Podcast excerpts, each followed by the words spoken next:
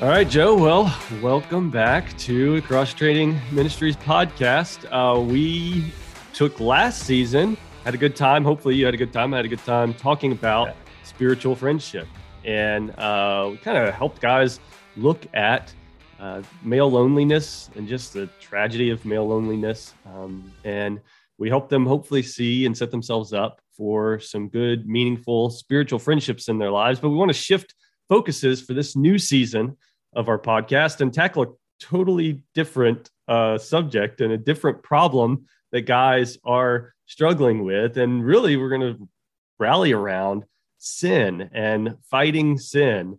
Uh, part of this, the reason why we're going here is uh, guys struggle with this, right? And we want to try to be helpful for guys, Christian men that are trying to move forward and grow in their lives. The other part of this is Joe you just wrote a book about this, right? you just wrote a book about this. So tell me a little bit about why you wrote this book and what problem you see that guys are wrestling with. Uh, yeah, well, one reason is because uh, I personally struggle with sin big time, and I did, I struggle with knowing what to do about my own sin. And so, you know, some of this you could say is selfish motive, but uh, selfish motive, but uh, beyond myself, I think in a way that's really bizarre. Uh, it, this just isn't really a talking point. Um, mm. How you actually fight sin. Uh, I think most of uh, kind of the, the, Christian church right now runs by what, what I like to call an evaporation model. This idea that if mm-hmm. you just keep listening to preaching and maybe some worship music, over time, sin is supposed to just evaporate out of your life. And it's not our experience. And it's not even what the New Testament says. The New Testament, Paul makes these comments about us putting sin to death in uh, Colossians 3. He's got a whole chapter in Romans, which is about this, this fight that we're in. And, uh, and for whatever reason, these principles don't get passed on to the guys who are in the trenches. And so as a result, a lot of Christians, they're, they're kind of, they're in despair because it just doesn't seem to be getting better. They're frustrated and there just aren't many voices giving giving practical instruction on this topic. So it just seems so needed. Yeah i mean in addition to that let's be honest this is not like the most fun topic to talk about right? Like i had a blast last season talking about friendship because friendship is fun man. I have, a good time with friends and uh, it's pretty easy to bring up friendship amongst any crowd. Uh, but man once you start saying sin and hey you've got sin you need to deal with that ooh, that's kind of heavy, right? And uh, so this isn't something we often tackle in general, right? Yeah, it's not really a, a, crowd pleaser. You know, if you're looking to just fill seats in your church on a Sunday morning, it's probably not the direction you're going to go. And, you know, if you're talking about big stuff like pride and lust, you know, if you advertise that and somebody shows up, everybody's kind of looking over saying, what's wrong with that guy over there? Um, so even though we all have the problem, we kind of don't, we don't admit it before other people. Yeah, that's true. So then I guess what we're going to do in this season is we've got 10 episodes. We're going to give guys like 10 easy life hacks for putting sin to death in your life, right? Is, is that kind of what we have on, on yeah. the agenda? Is that what you're going to give us? Yeah. Yeah. How to eradicate sin in 10 weeks, you know, uh, no, no, we got to start by just recognizing the difference between this topic and what we're doing in so many other podcasts, hmm. uh, because this isn't a life hack issue. Um, you know this is this is a, a grueling battle um, it's not that we're without weaponry it's not that we're without hope that actually over time sin is going to die and that we won't have the same kind of temptation that we maybe once did that there is hope of progress however we got to realize it's going to be a lifelong battle so we want to set guys up we want them to feel as if they actually have weapons that they're not in a fight with no weapons um, but also them with the awareness that okay it's going to feel like like the name of the book, it's going to feel like you're in the trenches. Don't be mm. surprised by that reality. Yeah, no, that's great. Uh, did we even mention the name of the book? Surviving the Trenches, name of the book. Guys, if you don't already have it, I guess I should have mentioned that. And I'll put it in the show notes. The book's called Surviving the Trenches. If you don't yet have it, do grab it. It is a tool. I think that's what, what we see this as. It's a tool for you to go and address this issue that nobody else is, is really addressing. Hey, let's go there. Let's talk about fighting sin. And we hope you see this podcast kind of as okay, now what do I do? How do I kind of put legs to some of this? Um, that's our aim in this. What we're going to give you is 10 rules of war, is what we're calling it. Um, so this is, hey, if you want to go to battle, you actually want to do it. You want to start fighting the sin in your life. Where do you begin? What are the the rules? What is the the things you need to live by and think through in order to do this? Um, and again, like Joe said, they're not. Um, oh, you just do this one. Step one, do this today, and okay, now sin is out of your life today, and just you're you're fine. Now this is kind of a cumulative effort, uh, and taking all this in as one big effort towards fighting sin. So let's just kick that off with our first rule this week. Um, so our first rule is that you need a change of kingdoms. Yeah. All right, you need to think about a change in kingdom. So outline what you mean by that for us. Yeah. Uh, so step one, before we do anything, uh, and even before we try to adjust our mindset, uh, we need to actually catch up with reality, the, hmm. the actual state of this world. And fighting sin, it begins with understanding that the death and the resurrection of Jesus Christ was a definitive victory over uh, Satan, over sin, over evil. And that when he rose up, he rose up as a king and that he's been given authority. And so we've got to begin. It's it's almost like you know d-day this sort of uh, world war ii moment where you realize there's been this definitive victory that changes the landscape of the battle as a whole and that we live on the other side of that and so you know the first step is just to realize that there are two kingdoms hmm. and uh, you know that the new testament's honest that if you're not a christian you're actually a slave of sin and so uh, we don't need to debate the whole kind of free will thing, but the fact is, if you're not a Christian, you're in bondage. And so yes. don't even expect to be able to fight sin because it has dominion over your life. But then on the other side, if you're a Christian, you've transferred kingdoms. Mm. And so now, you know, you are defined not by sin and its presence, you're defined by who Jesus is, that victory that he's achieved through his death and resurrection. And you're actually now a citizen of that kingdom, which means you're not a slave of sin. And so hmm. that reality, that landscape, that's where we've got to we've got to start. Yeah, that's great because it is a change in perspective there on where do I stand, what realm am I in uh, before identifying as a slave of sin and now freedom that we have now. But let me let me uh, press in a little bit here on that. Um, part of, I guess, what you're getting at, what you got, what you want guys to to hear is that this is uh, not necessarily starting with a feeling, right? Sometimes I think when we start looking at sin and fighting sin, we begin with our feelings because our feelings are so strong, right? And this is why guys are trapped in this feeling of despair. And this feeling of despair uh, comes from bad facts, right? It's, it's rooted in bad facts. So I think what you're starting is we got to root ourselves in some good facts, gospel facts. Is that where we say, guys, start start here? Yeah, yeah. That's why we want to move from facts to identity. And, and part of the reason we talk about identity all the time, but it honestly, you know, we get we get it somewhat wrong because whenever we think of identity, we start by like navel gazing. We sort of, mm. sort of turn in on ourselves and say, "Who? What's my identity?" And I kind of look inside my soul and try to find it in myself. And the fact is, that's not how identity works. I mean, if I do that, I don't know who I am. Um, mm. However, I could start elsewhere. I know I'm an American. I was born there. I'm a citizen. Um, you know, I know I'm a man. Mm. I know it biologically, in spite of what anybody else tells me. Yeah. I know I'm a father. Uh, I know I'm a husband. I know I'm a Christian. You know, these things are all rooted in reality and they shape uh, my understanding of myself. And so, you know, when it comes to this kingdom element and we're talking about our identity, we're not trying to feel first. We're starting from that place that no. Paul tells me, you know, if I'm a Christian, I've been raised with Christ. Mm. I'm a son of God. Uh, mm. I'm a forgiven sinner. You know, my debt has been paid. I'm a citizen of heaven. Um, you know, all of these things, these are objectively true because of my relationship with Jesus. And the thing is, what this does is all of a sudden it changes uh, my approach to my feelings so that rather than just trusting them, I've got to filter my feelings. Mm. So, this, you know, the reason we're starting with this uh, change of kingdoms idea, not idea, this truth, is guys need to realize this is what's going to protect them from the emotions that otherwise are going to constantly drag them down in this fight. So, for example, how easy is it to get caught up in guilt and shame and to be so caught up with, say, the shame that you keep stumbling into sin that you begin to just feel like, well, that sin defines me. Um, mm.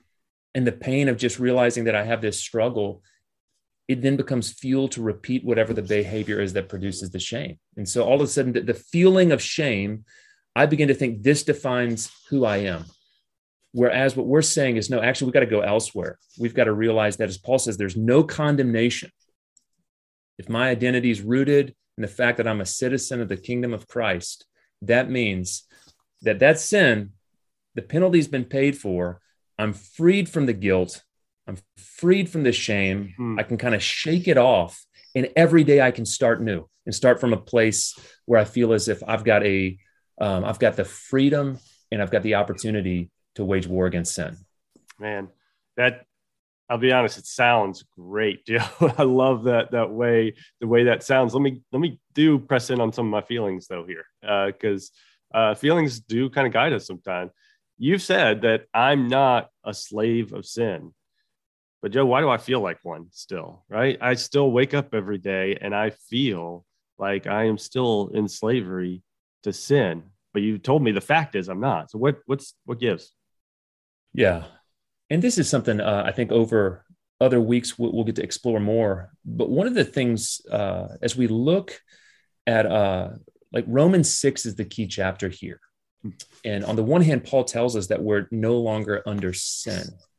On the other on the other hand, he goes on and later on he says, Do you not know that to whom you present yourselves slaves to obey, you are that one slave to me obey? In other words, uh, we have the uh, the opportunity every day mm-hmm. to hand ourselves back over to sin. When we choose sin, we make sin a habit, and anybody who's formed any kind of habit knows uh, the way in which that can feel like it mm-hmm. actually has control over us. So, you know, to, to make all of this, to give it a picture that, you know, the, the classic image would be, for example, you think back to the Civil War when uh, Abraham Lincoln issued the Emancipation mm-hmm. Proclamation and all of these slaves, they were now freed. They were freed by someone who had authority to free them. However, every time they saw, uh, you know, a white person or their old master, they had the opportunity to slip back into that old mentality. Mm. Um, and so we can do the same when we see these old sins. If we choose that sin, in a real sense, we then treat it as master. It doesn't actually have that rightful authority, but we can hand that authority to it functionally. Yeah. And I think that's why often, often guys, we've been practicing sin, even though we're Christians. And all of a sudden it feels like we're in bondage because we've allowed it to have a mastery over us. Hmm. Yeah, it calls to mind to an image in my mind of how I often picture my day with sin. It's uh, kind of like, you know, the game Monopoly. You ever played Monopoly? Yeah, it's uh, it's kind of like playing a game of Monopoly where every property on the board is a different sinful passion uh, that I have, right? And uh, just rolling the dice. I And if I if I land if I roll a two, I'm gonna land on pride, and it's got one house on it. If I land a five, if I roll five though, I'm gonna land on lust, and there's there's a hotel on lust, and it's really gonna cost me. And um, the the you know the the simple gospel answer there is okay, you can roll on on lust with the hotel, and if you fail, Jesus Christ comes in and pays it. Your monopoly money's no more no good here. He pays it, and that's that's true. And I think there's there's there's victory there. But the other truth that I think you're pointing to is the fact that now, dude, I don't have to roll the dice. Stop rolling the dice. Like you can get up and play a different game. You now have the choice to move on and play a different game. You're not stuck rolling the dice over and over again, going around the board of all these sinful passions time and time again. Get up, play a different game. Uh, that's uh, does that make sense in your mind as well? Yeah, yeah, it does. And this is where you know, where the kind of rubber hits, hits the road with this this rule is, you know, Paulie tells us that we've got to reckon ourselves to be dead to sin but alive to God in Christ mm. Jesus. Now, practically, what this means for guys is every day we've got to remind ourselves of what team we're on, of whose kingdom we're actually a part of. uh, because we're going to forget it. And like you said, we're so used to playing, rolling the dice. That's just how we operate. And so we start our day just functionally giving ourselves over to sin. And we've got to actually remember that no, we're dead to that. Hmm. We're alive to God. That today I don't have to, like you said, roll that dice. I can make other choices, but I've got to start from that position of knowing that I've died to sin. I'm alive to Christ. Now, what does it mean to live according to his kingdom today?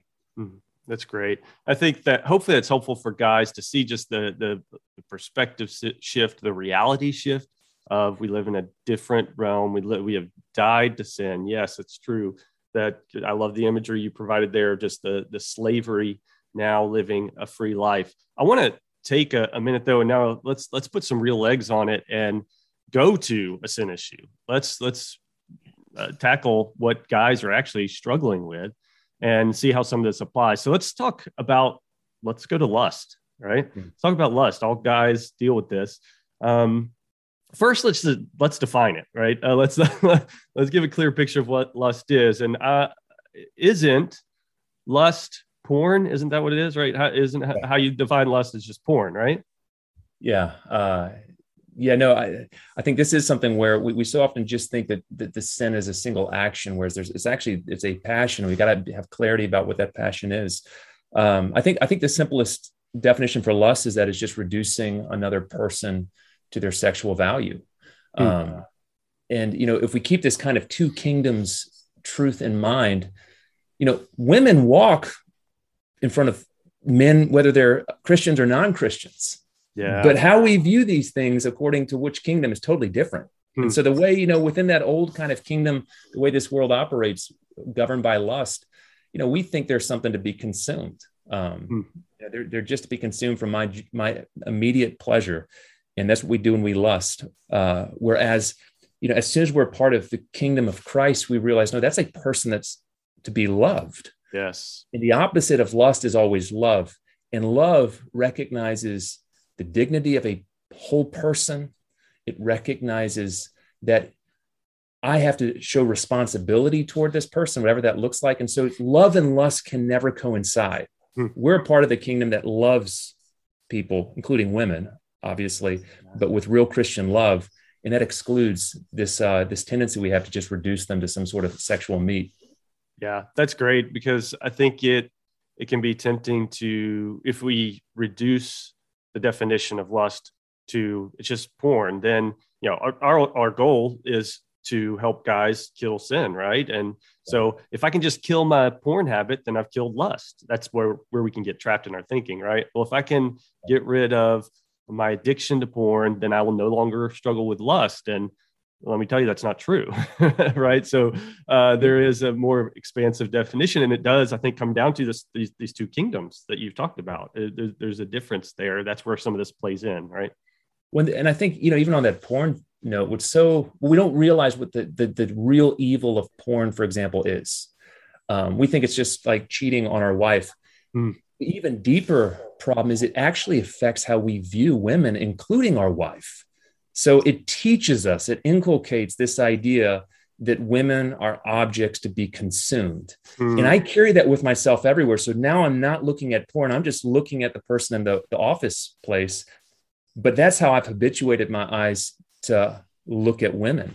And mm. so this is where we're going to see this with all of these sins the goal is never just to put the sin off, but to put the actual virtue on that if you actually grew in it would eliminate it.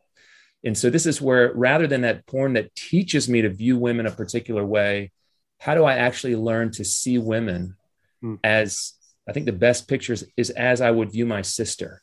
You know, mm. no, no, no, I don't know anybody who lusts after their sister because we know that is there's a dignity, there's a value. I won't even go there. And we need to take that same lens and actually apply it to, to women throughout our lives, saying that this is the kind of respect I need to view them with. Yeah, I think that that's helpful in knowing what you said there. You got to not only put the sin off, but put on also right. this new virtue. It helps in just the daily, I think through my daily life. Um, you know, I, guys probably identify with you walk through your local grocery store and maybe you've said this prayer before God, can't you just uninvent yoga pants? Right? have you ever have you ever prayed that? Like you just you're walking through the grocery store and you just get to this moment of this God, can't you just uninvent yoga pants? Again, and uh, it's it's really out of frustration. And uh, part of it is we see something we need to put off, but we're hoping somebody else will will deal with it, right? We're we're trying to say, can you we're, we're, we're pushing that action off onto someone else. Uh, maybe recognizing God has power to do something and even do something big, but can you do it in the life of someone else? And because I, I don't know that I can or want to change. uh, I don't know. Do you, does that does that resonate with just an everyday reality? How do we how do we do? We're walking places and we we're going to see what we see. How do we deal with it? What do we do? What would be your suggestion for guys? Okay, you're walking through your local grocery store. What do you do? Yeah.